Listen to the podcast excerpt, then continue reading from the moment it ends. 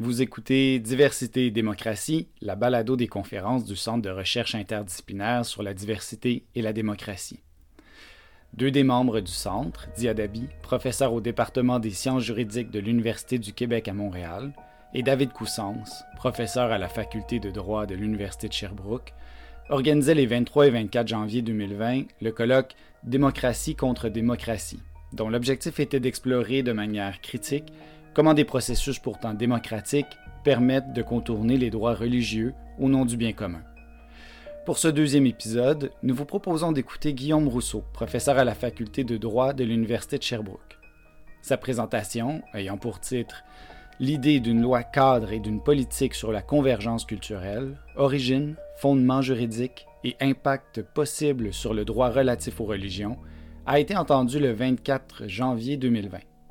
Je laisse la parole à Michel Seymour, professeur retraité du département de philosophie de l'Université de Montréal et président du 5e panel « Droit individuel contre droit collectif ». Alors, je donne immédiatement la parole à Guillaume Rousseau, qui a complété une maîtrise en droit comparé avec spécialisation en droit de la personne et diversité culturelle à l'Université McGill.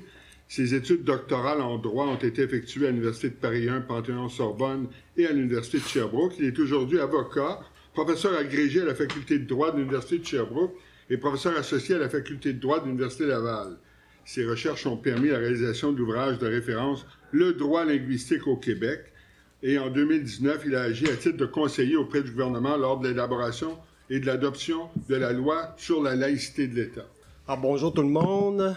Permettez-moi de commencer en remerciant mon collègue David Coussens, Thomas Windisch, Diadabi pour leur invitation à venir parler de la convergence culturelle. Ça me fait d'autant plus plaisir de venir en parler ici que la première fois que j'ai exposé et publié mes travaux de recherche sur le concept de convergence culturelle, c'était pour la chaire de recherche en immigration, ethnicité et citoyenneté de l'UQAM avec Micheline Labelle, Monsieur Antonius. Donc, c'est comme un peu un retour aux sources à cet égard. Ma conférence aura trois parties. Dans un premier temps, je vais vous présenter un petit peu ma méthodologie. Dans une deuxième partie, mes résultats de recherche. Et dans une troisième partie, ce sera plutôt la discussion des résultats. Et cette troisième partie, ça va être l'occasion d'établir un peu des liens avec les conférences de mes collègues copanélistes. Évidemment, je n'avais pas bénéficié de leurs conférences avant de préparer la mienne, donc je me suis fié un petit peu à leur résumé de conférences, mais je pense quand même pouvoir leur tendre quelques perches qui permettra une intéressante discussion par la suite. Donc, côté méthodologie, donc moi, ce que j'ai fait, c'est que j'ai pris donc le concept de convergence culturelle sur lequel on m'avait demandé de travailler, et ce que j'ai fait, c'est que j'ai fait finalement une revue de la littérature. C'est-à-dire, j'ai regardé à la fois les publications gouvernementales du gouvernement du Québec, il y en a un certain nombre qui définissent ce que c'est que l'approche de la convergence culturelle, et j'ai regardé également des auteurs en sciences sociales qui ont précisé ce concept-là. Donc, c'est essentiellement ce que j'ai fait dans un premier temps. Puis ensuite, j'ai essayé d'en ressortir non seulement une définition de ce que c'est que la convergence culturelle, mais ensuite de vraiment préciser ça par un certain nombre de principes qui en découlent. Puis ensuite, j'ai fait mon travail de juriste, j'ai fait un exercice de légistique. C'est-à-dire que j'ai pris ces principes-là, qui étaient dans des publications gouvernementales, des textes d'auteurs en sciences sociales, puis je les ai traduits dans un projet de loi que j'ai rédigé, non pas un projet de loi qui a été déposé à l'Assemblée nationale, pas encore peut-être, qui sait un jour, mais donc que j'ai rédigé moi-même. Donc c'est un exercice de légistique, donc de rédaction de loi. Et ce que j'ai fait, c'est que j'ai donc traduit le concept de convergence culturelle, les éléments que j'en avais tirés dans la littérature. J'en ai fait un projet de loi qui, sous la forme d'une loi cadre, ce qu'on appelle une loi cadre, en me fiant à des exemples de lois cadres québécoises, parce que bon, vous l'aurez compris, l'idée d'une loi cadre sur la convergence culturelle, ce serait une façon pour le Québec de répondre à la loi sur le multiculturalisme canadien, qui est la loi cadre fédérale, mais j'ai plutôt pris pour modèle des lois cadres québécoises, parce que la légistique, les méthodes de légistique fédérale québécoise sont un petit peu différentes. Donc, j'ai pris le modèle essentiellement de la loi sur le développement durable, mais il y en a d'autres. Donc, dans cette loi-là, qu'est-ce qu'on a? On a un concept, donc développement durable, dans mon cas, convergence culturelle, qui est défini. Et ensuite, il y a des principes qui en découlent, donc qui sont énumérés, énoncés, mentionnés, après quoi ils sont définis de manière assez succincte. Et ensuite, on précise que des politiques seront adoptées, pour les préciser encore davantage, et après quoi, on précise qu'il y a différents organismes publics qui doivent respecter ces politiques-là, puis finalement, il y a des mécanismes de rédition de comptes qui sont prévus, donc dans les rapports annuels des organismes, on doit dire ce qu'on a fait pour respecter ces principes-là. Donc, je me suis fié un peu là-dessus pour faire mon exercice, donc, de légistique. Maintenant, donc, les résultats donc, de ma recherche, de ma revue de littérature concernant la convergence culturelle. Je ne vais pas mentionner chaque publication, chaque auteur, ce serait un petit peu trop long, on manquerait de temps, donc je vais mentionner les principaux. Donc, au niveau des publications gouvernementales, c'est vraiment la politique québécoise du développement culturel de 1978, qui est vraiment le premier document où on met de l'avant cette approche de la convergence culturelle. 1978, donc un an après l'adoption de la loi 101. C'est pas un hasard, donc c'est une politique culturelle qui visait à faire la promotion d'une culture commune après l'adoption d'une loi visant la promotion d'une langue commune. Ensuite, il y a un autre document, 81, autant de façons d'être québécois qui va un petit peu dans le même sens. Puis au cours des années 80, 90, début 2000, il y a un ensemble d'auteurs qui se sont prononcés sur la question de la convergence culturelle, je vous en nomme certains, Julien Harvey, Gabriel Gagnon, Fernand Dumont, Hélène Bertheleu, Sylvia Viata. Il y en a d'autres, mais je vous nomme certains des principaux là, que je cite davantage. Donc, qu'est-ce qui ressort de cette revue de la littérature-là et qu'est-ce que j'en retire pour une loi sur la convergence culturelle? Donc, mon espèce d'article 1, si je puis dire, qui définit donc la convergence culturelle, se lira à peu près comme suit.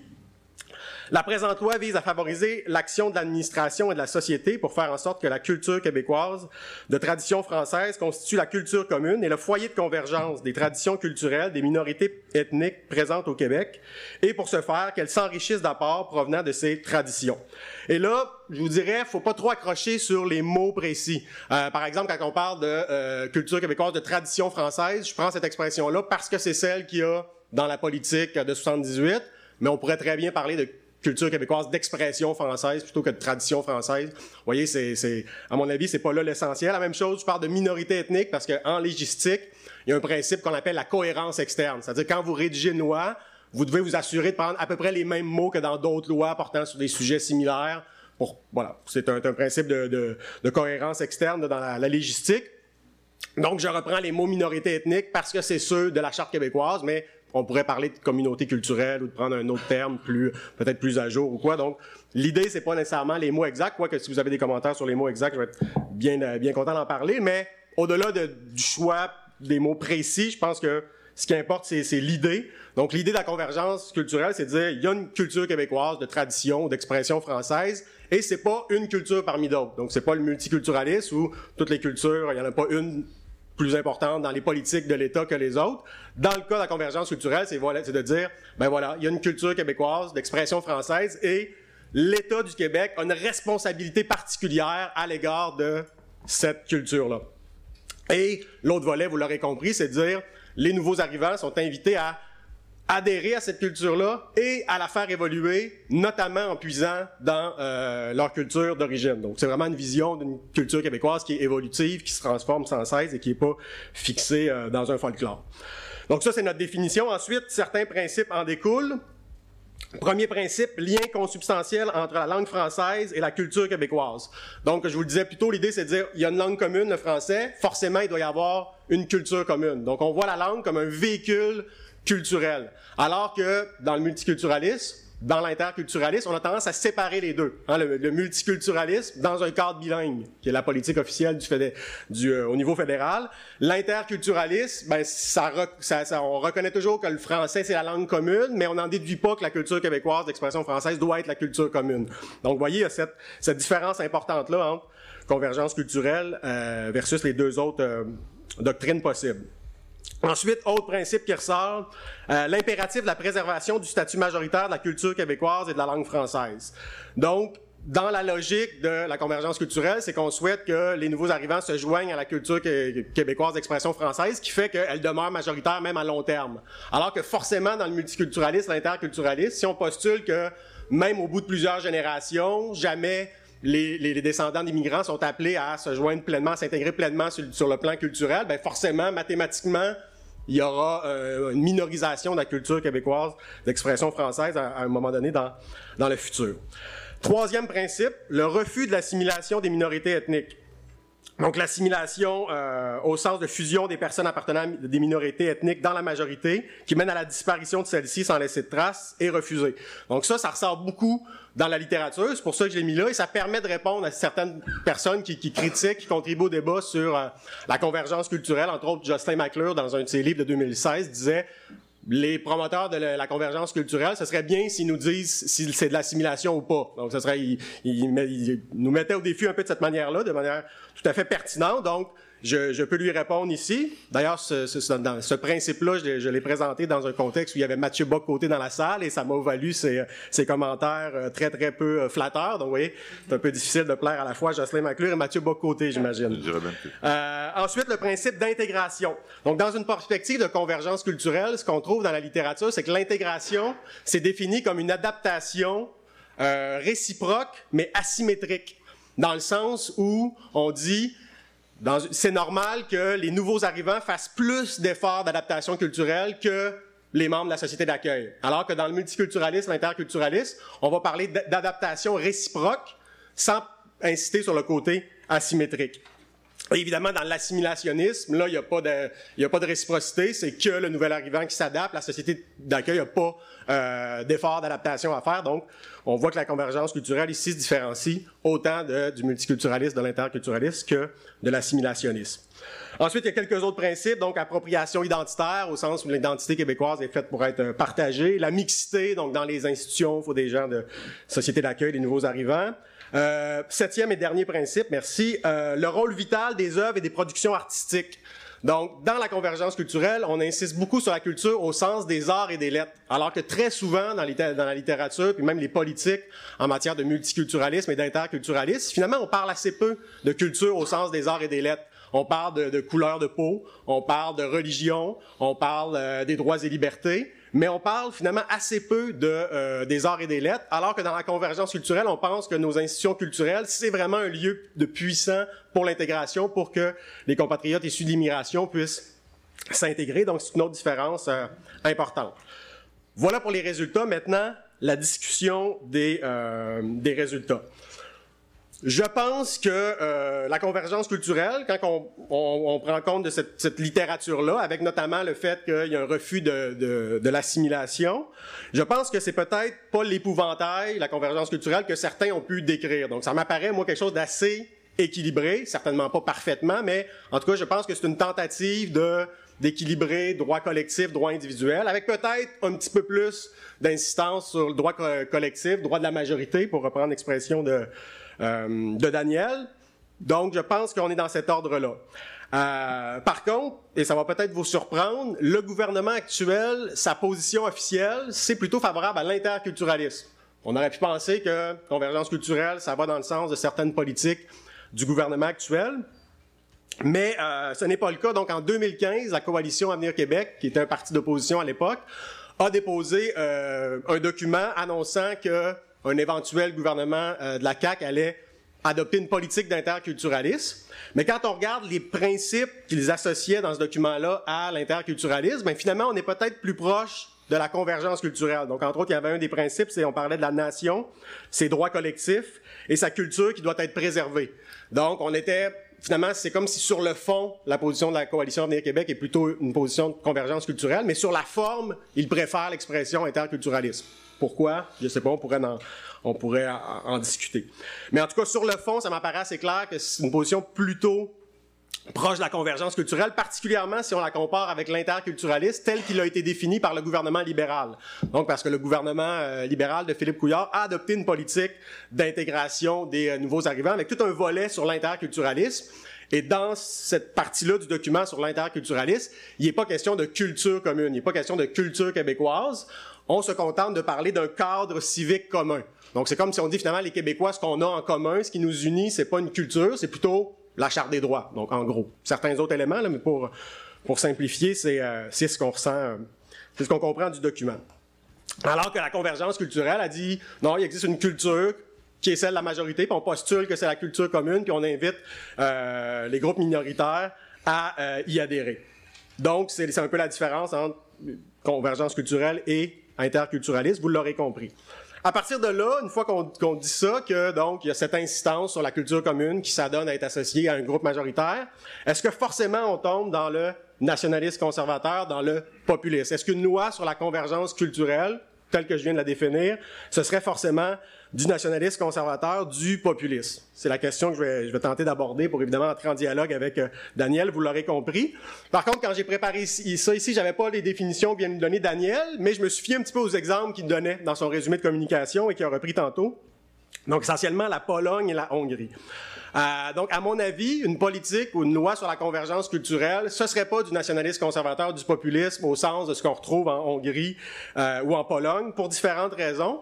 Mais une assez simple, c'est qu'une telle loi n'aurait pas vraiment d'effet sur les droits individuels et n'aurait pas d'effet sur de diminution du pouvoir judiciaire. Donc, en gros, dans les différentes choses qui sont reprochées à la Hongrie et la Pologne, il y a la question des droits individuels et la question de vouloir diminuer le pouvoir judiciaire ou son indépendance. Pourquoi il n'y aurait pas d'atteinte à ça? Parce qu'essentiellement, une loi cadre comme ça, c'est tout simplement, ça pose des principes dont je parlais tantôt, puis ça dit aux organismes publics, donc aux ministères, à la Société d'assurance automobile, aux organismes qui relèvent du gouvernement du Québec, ça dit dans vos pratiques, essayez de respecter ces principes-là. Mais donc, ça n'a pas d'effet très, très concret sur les droits d'un tel, ou en tout cas, c'est très indirect les effets que ça peut avoir sur des droits individuels, et ça diminue en rien le pouvoir judiciaire. Donc, il n'y a pas de... Donc, c'est pourquoi je ne pense pas que ça se qualifie de nationaliste conservateur ou de populiste. Par contre, si on voulait pousser plus loin la logique de la convergence culturelle, et là je me réfère à une idée que je pense sera développée tantôt par Louis-Philippe, si on veut vraiment que la convergence culturelle ait encore plus d'effet, existe pleinement, pour reprendre son terme, de savoir comment la faire exister, dans son cas l'interculturalisme, dans mon cas la convergence culturelle. Effectivement, si on veut la faire exister pleinement, ce concept-là, idéalement, effectivement, il faudrait l'inscrire dans la Charte québécoise des droits et que ça ait des effets sur les droits individuels. Donc là-dessus, je pense que je le rejoins, mais en partie seulement parce que je ferai la nuance suivante. Pour moi, une loi, c'est deux choses. Une loi, c'est un outil pour gérer des libertés individuelles. Donc, en ce sens-là, ça prend une modification à la Charte québécoise si on veut que notre concept ait un effet. Mais une loi, c'est pas que ça. Une loi, c'est aussi l'expression de la volonté générale. Donc, une loi, au-delà de l'effet que ça peut avoir pour tel ou tel justiciable, une loi, c'est un message de la nation assemblée envers la société. Donc, ça a une valeur symbolique forte. Donc, à mon sens, on pourrait très bien avoir une loi sur la convergence culturelle ou sur l'interculturalisme qui ferait exister ce concept-là sans nécessairement que ça touche les droits individuels. Mais si on veut que ce concept-là existe pleinement puis ait toute sa portée, là, effectivement, il faut aller dans la Charte québécoise, et je pense que Louis-Philippe va développer cette idée-là tantôt là, au niveau de l'interculturalisme. Et je me base un petit peu sur les écrits de Gaudreau, Desbiens et Pinard qui définissent ce que c'est que le multiculturalisme juridique. Puis quand ils définissent le multiculturalisme juridique, ils nous disent « c'est à la fois l'article 27 de la Charte canadienne, donc effectivement on touche les droits individuels, mais c'est aussi la loi canadienne sur le multiculturalisme. Donc c'est les deux. Donc ici on peut penser, même chose pour la convergence culturelle, il pourrait y avoir une loi cadre, plus symbolique, plus qui gère plus l'État, et il pourrait y avoir effectivement des modifications à la Charte québécoise. Et ces modifications-là, la Charte québécoise, bien évidemment, on peut penser à un article interprétatif. Je vous donnais l'exemple à l'instant pour le multiculturalisme. Il y a un article 27 dans la Charte canadienne qui dit qu'on doit interpréter la Charte canadienne de manière à valoriser le patrimoine multiculturel des Canadiens. Donc, on pourrait imaginer une clause semblable dans la Charte québécoise, que ce soit pour l'interculturalisme ou pour la convergence culturelle. Donc, une clause interprétative qui dirait, la présente charte doit s'interpréter conformément à l'interculturalisme ou à la convergence culturelle. Mais moi, je pense que ce serait probablement pas suffisant. Donc, c'est pas sûr que même une telle clause interprétative aurait nécessairement des effets très concrets sur la jurisprudence. Je pense que si on veut faire évoluer la jurisprudence dans le sens de l'interculturalisme ou dans le sens de la convergence culturelle, il faut arriver avec des modifications à la Charte québécoise que je qualifierais de chirurgicales. Donc, si on veut envoyer un message au juge, je pense qu'il faut être très clair.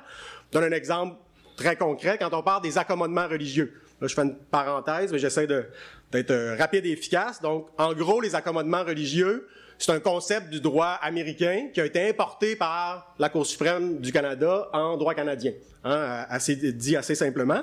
Par contre, au moment de cette transplantation-là, la Cour suprême du Canada a modifié le fardeau de preuve, de sorte qu'en droit canadien, c'est plus facile qu'en droit américain d'obtenir un accommodement religieux. Et pourquoi il y a eu cette modification du fardeau de preuve? Essentiellement au nom du multiculturalisme et au nom du fait que dans la Constitution américaine, il y a une clause de non-établissement des religions qu'on n'a pas dans la Constitution canadienne.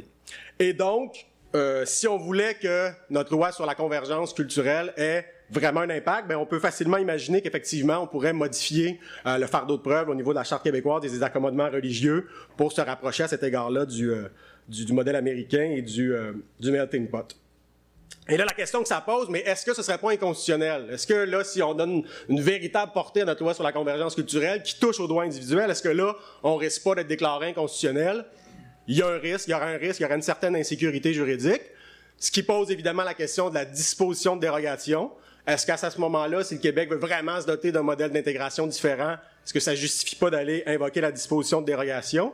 Et si on l'invoque, est-ce que là, on ne tombe pas dans le nationaliste conservateur, le populiste, puisque là, on diminue le pouvoir judiciaire? Eh bien, j'apporterai les nuances suivantes. D'abord, l'objectif, dans cette hypothèse-là, du Québec, ce serait de se rapprocher, oui, se distancier du modèle canadien, mais pour se rapprocher de modèles ouest-européens, du modèle américain à certains égards. Donc, je suis pas sûr qu'on s'écarterait complètement des grands standards démocratiques, d'une part. D'autre part, je pense que le Québec correspond assez bien au cas des majorités vulnérables dont parlait Daniel tantôt, mais on pourrait revenir peut-être dans notre période d'échange. Et d'autre part, et en lien avec ça, souvent on perçoit le législateur québécois comme étant le pouvoir et les tribunaux comme étant le contre-pouvoir. Mais moi, je vous dirais que le pouvoir judiciaire au Canada est devenu tellement puissant au cours des 40 dernières années avec la Charte canadienne et tout, qu'on peut aussi penser que le vrai pouvoir avec un grand P, c'est l'État canadien, particulièrement son pouvoir judiciaire et la Cour suprême. Et lorsque le législateur québécois s'affirme face à ce pouvoir-là, par exemple avec une disposition de dérogation, mais le législateur québécois peut aussi être perçu comme un contre-pouvoir face au pouvoir judiciaire qui est devenu le véritable pouvoir. Donc, dans cette optique-là, je pense qu'une loi sur la convergence culturelle, ce serait pas populiste au sens où on le définissait plus tôt, mais ce serait pas non plus l'autre extrême. Parce que moi, quand on parle de populiste, j'ai toujours envie de dire « soyons contre le populisme, je veux bien », mais il y a l'autre extrême qui est l'élitisme. Et dans un contexte juridique, si on prend les thèses de Bertrand Mathieu en France ou de Patrick Taillon au Québec, l'élitisme, une conception élitiste du droit, ben c'est justement une conception qui veut un gouvernement des juges ou un contrôle de constitutionnalité très très fort, où forcément le peuple, peu importe comment on le définit, a peut-être moins de pouvoir lorsque ce sont les juges qui en ont plus. Donc à mon avis, ce qu'il faut éviter, ce sont ces deux extrêmes, populisme, élitiste, et une loi sur la convergence culturelle, comme je l'ai développé, à mon avis, essaie de se tenir loin de ces deux extrêmes-là, de manière imparfaite, bien sûr, mais je pense que ça se situe dans cette optique-là, donc de se tenir loin à la fois du populisme, de l'élitisme, de concilier finalement droit collectif, droit individuel, démocratie et libéralisme. Je pense que c'est une tentative de faire cela, sans doute imparfaite, mais je pense que c'est vraiment une tentative de ça, et ne serait-ce que pour cette raison, ça valait la peine de parler de convergence culturelle dans le cadre du présent colloque. Merci.